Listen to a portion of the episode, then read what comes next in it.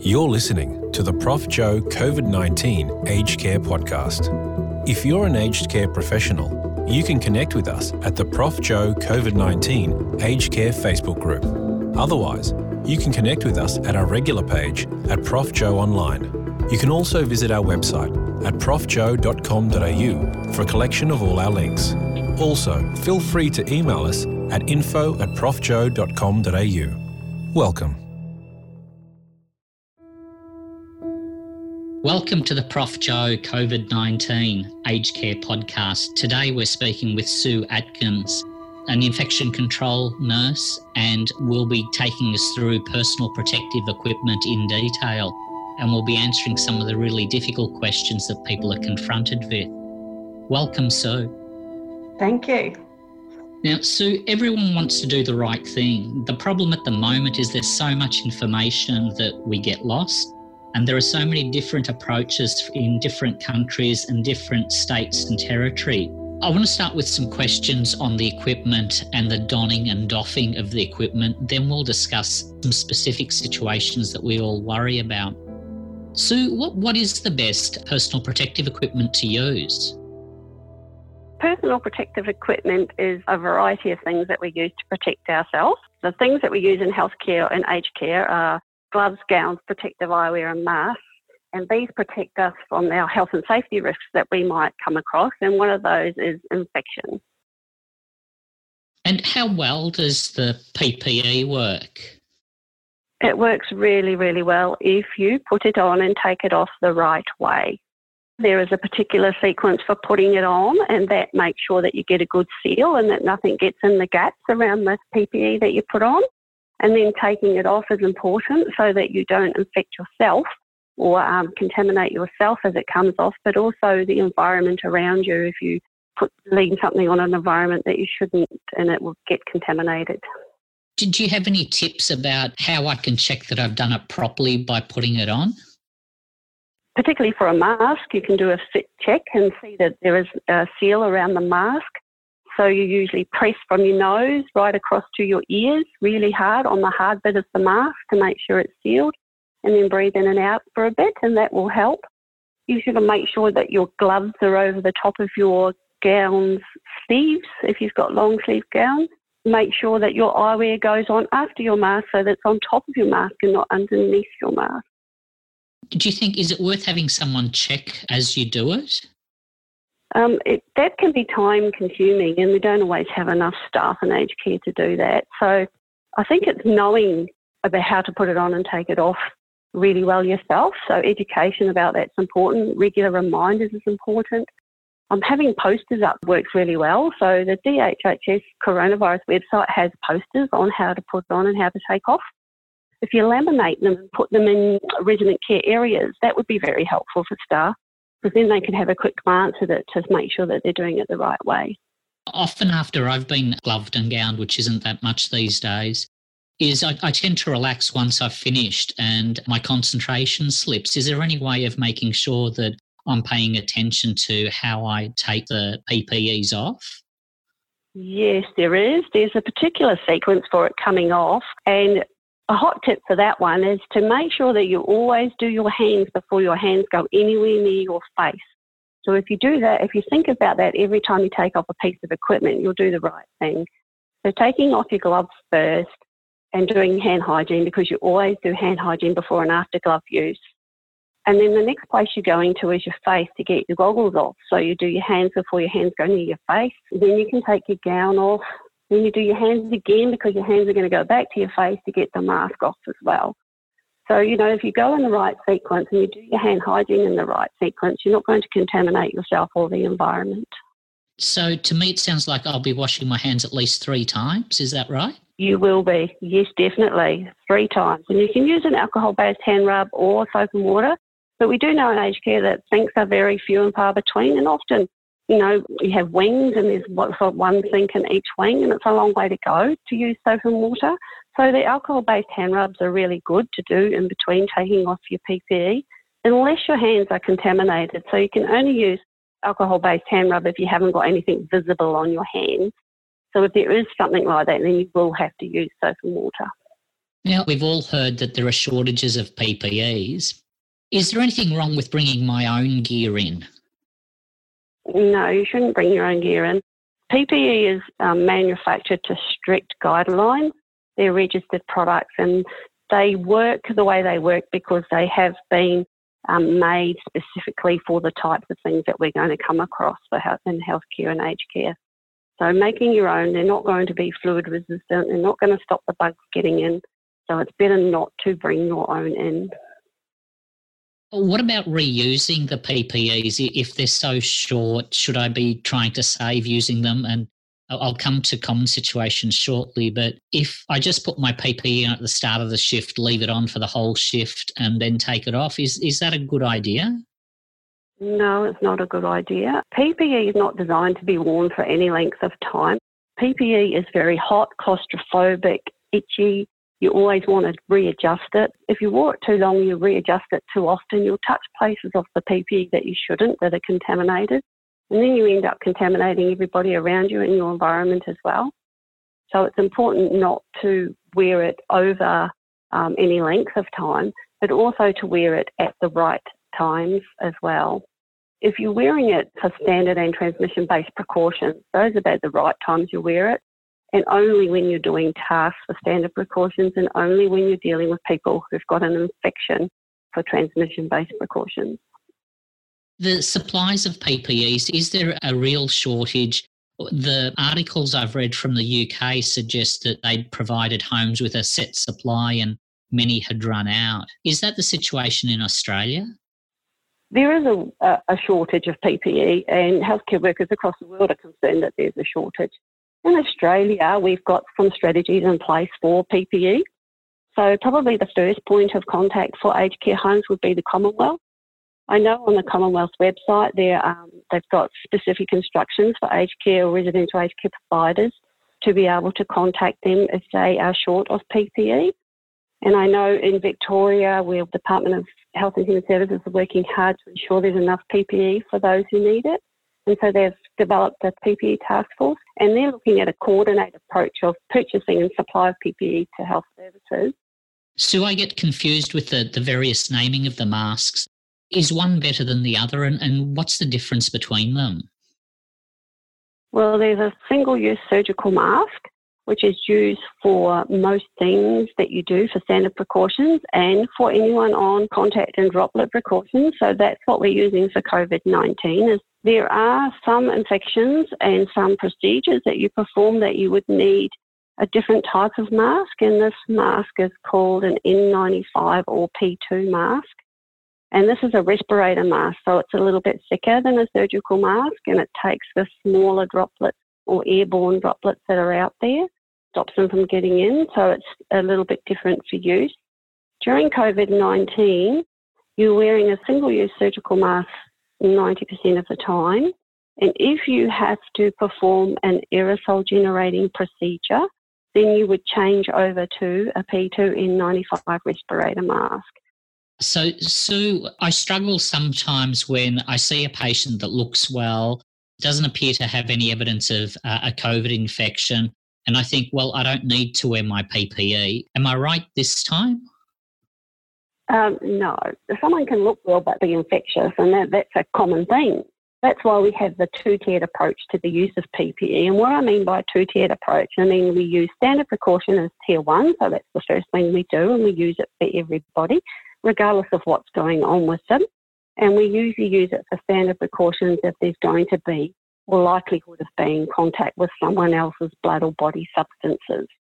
The second tier or the second way that we protect ourselves is by using PPE for transmission based precautions. So that's tier two.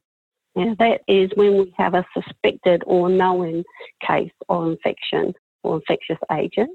And that way we can put the extra um, equipment on that we might need, and that probably where masks come into use a little bit more.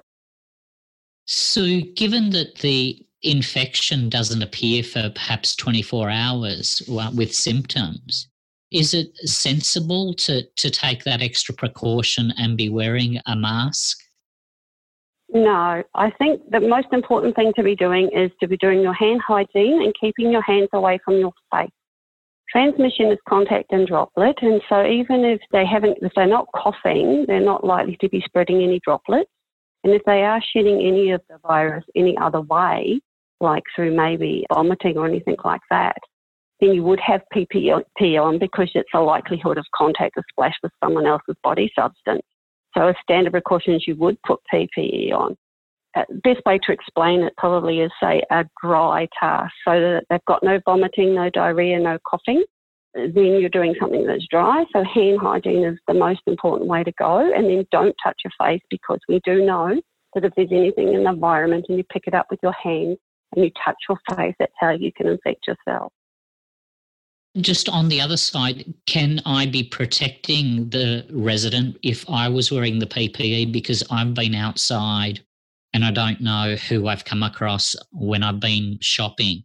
Is it helpful if I wear a mask with the notion that I'm protecting my resident? No. Number one, if you're not well, you don't come to work. For staff to monitor their own health while they're at home. So if they start to feel unwell, they take their temperature regularly and they have a suspicion that they're not well, then don't come to work. That's number one.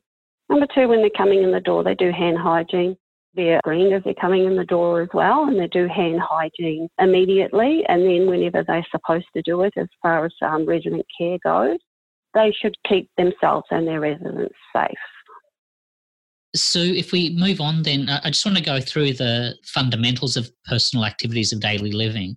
We've talked about what we do for observations now, if the staff are helping them get dressed in the morning and undressed at night, is there anything specific they need to be doing? Because obviously that's a hands on task.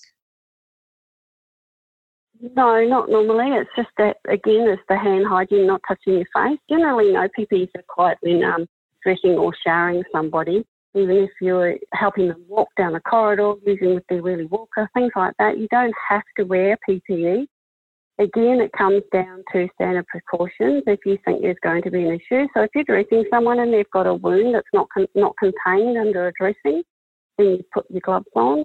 If you're having to remove false teeth out of someone's mouth, then you put a pair of gloves on because you're going to have contact with their mouth and saliva. And also, we know false teeth don't fit that well in some of the aged care, and they quite often have ulcers in their mouth.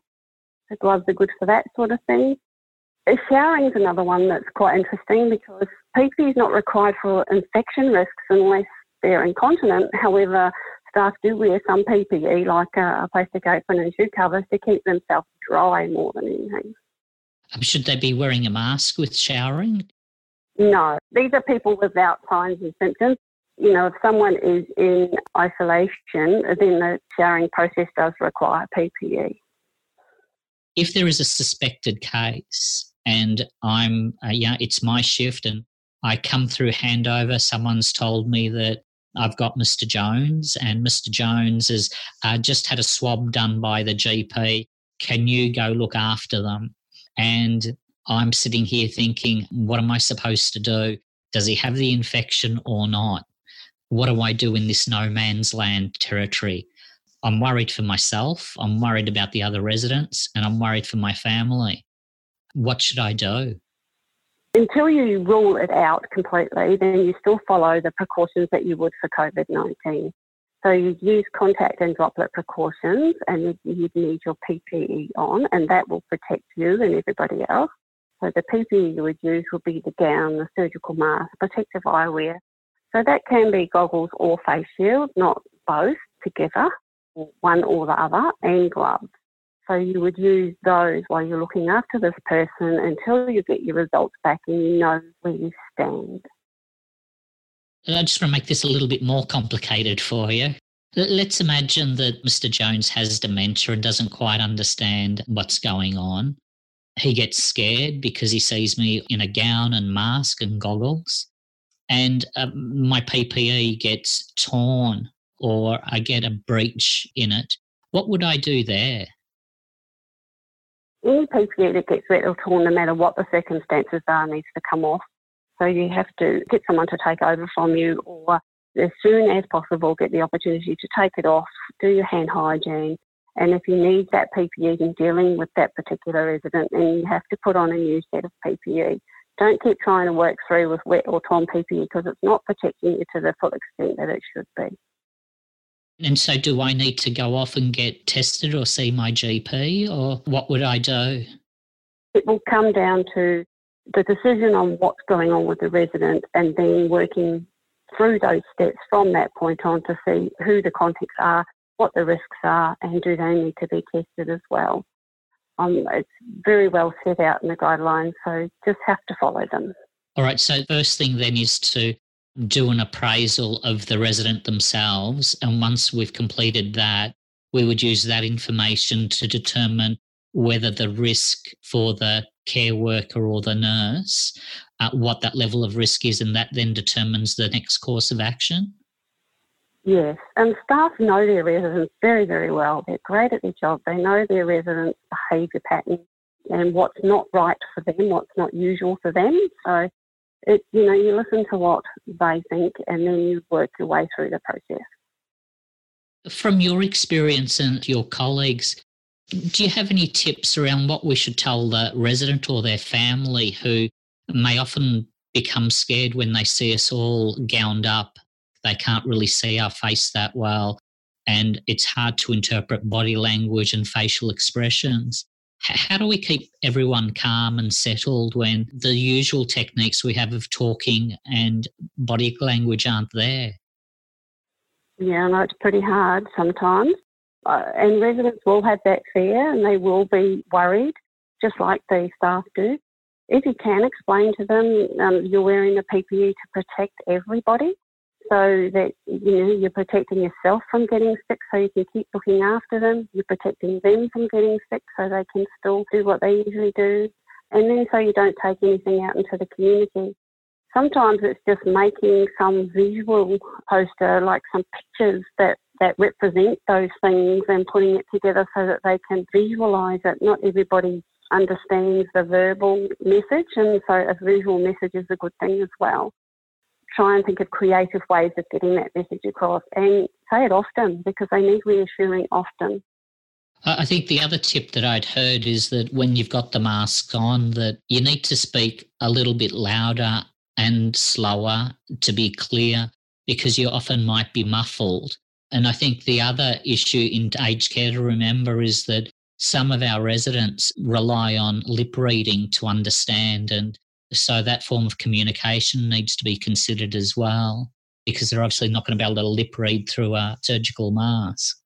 No, and that's where the pictorial type poster works well, or something that you can hand to them as to explain. So you're going to have to adjust and get louder and get more clearer and also have other ways of communicating for those who don't understand the verbal conversations that you're having. Uh, so, Sue, can I take my used PPE home? It seems such a waste to throw it out. No, don't take it home. It's a high risk to take it home. You wear your PPE for reasons. You wear it because of standard precautions. So you wear it because you're going to have contact with someone else's blood or body fluid that means that that equipment could have both blood or body fluid on it. You don't want to take it home to your family or friends.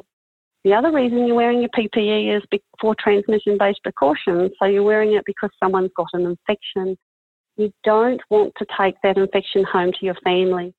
So make sure that you just leave it at work. Don't take it home.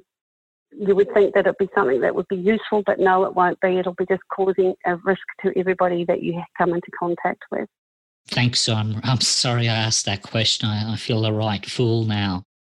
Let's say I've gone through all the precautions, done my PPEs spot on, and I'm home now, got my feet up, had a hard day, and suddenly I feel a little bit hot and a bit of a tickle at the back of my throat. What do I do now? You monitor your own signs and symptoms. It could be the fact that you've just worked really, really hard You've taken PPE off, on and off a hundred times and you feel exhausted. You don't drink as much when you wear PPE, so your throat can get quite scratchy and you can get very hot and flustered. So monitor your temperature for that 24 hours, monitor your signs and symptoms, and if you're still feeling unwell, don't come to work. Call someone at work and let them know what's going on, and then stay at home until you know what's going on or whether you need to have a test or not have a test for COVID 19. Sue, I've struggled to answer the question when colleagues have asked me, why are we socially distancing in the community? And yet, when we go into a clinical space or we're going into an aged care facility, we can't social distance. And so, is social distancing really important? And if so, how do we do it in a clinical setting? And if I can't social distance, should I be wearing a mask all the time?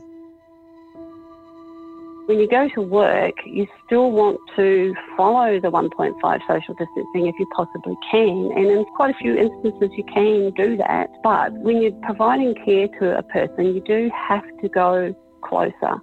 However, healthcare workers and residential aged care workers have been trained in using PPE, whereas the members of the public haven't.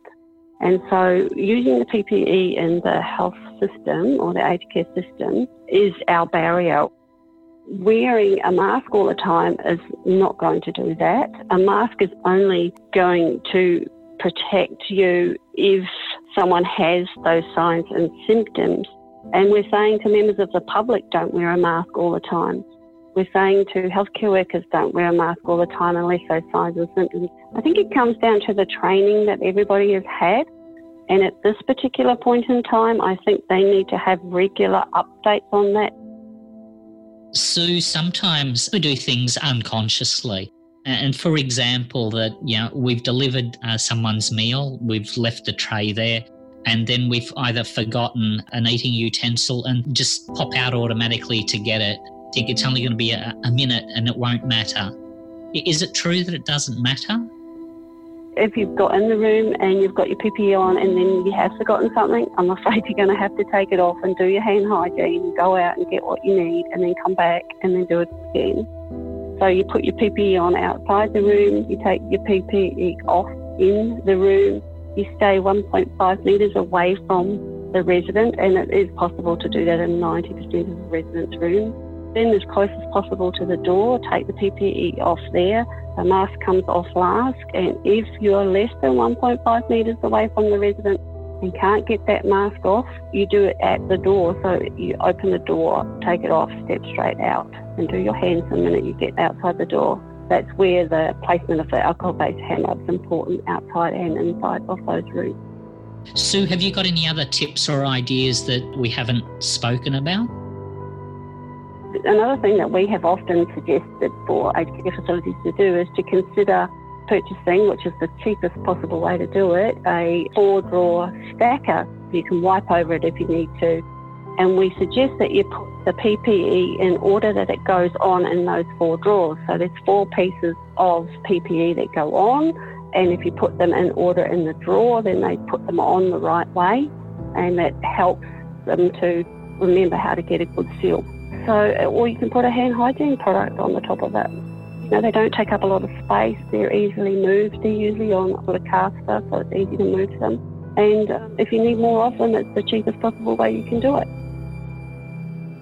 Sue, thanks very much for your time. That's been very enlightening and useful. Well, thanks for having me.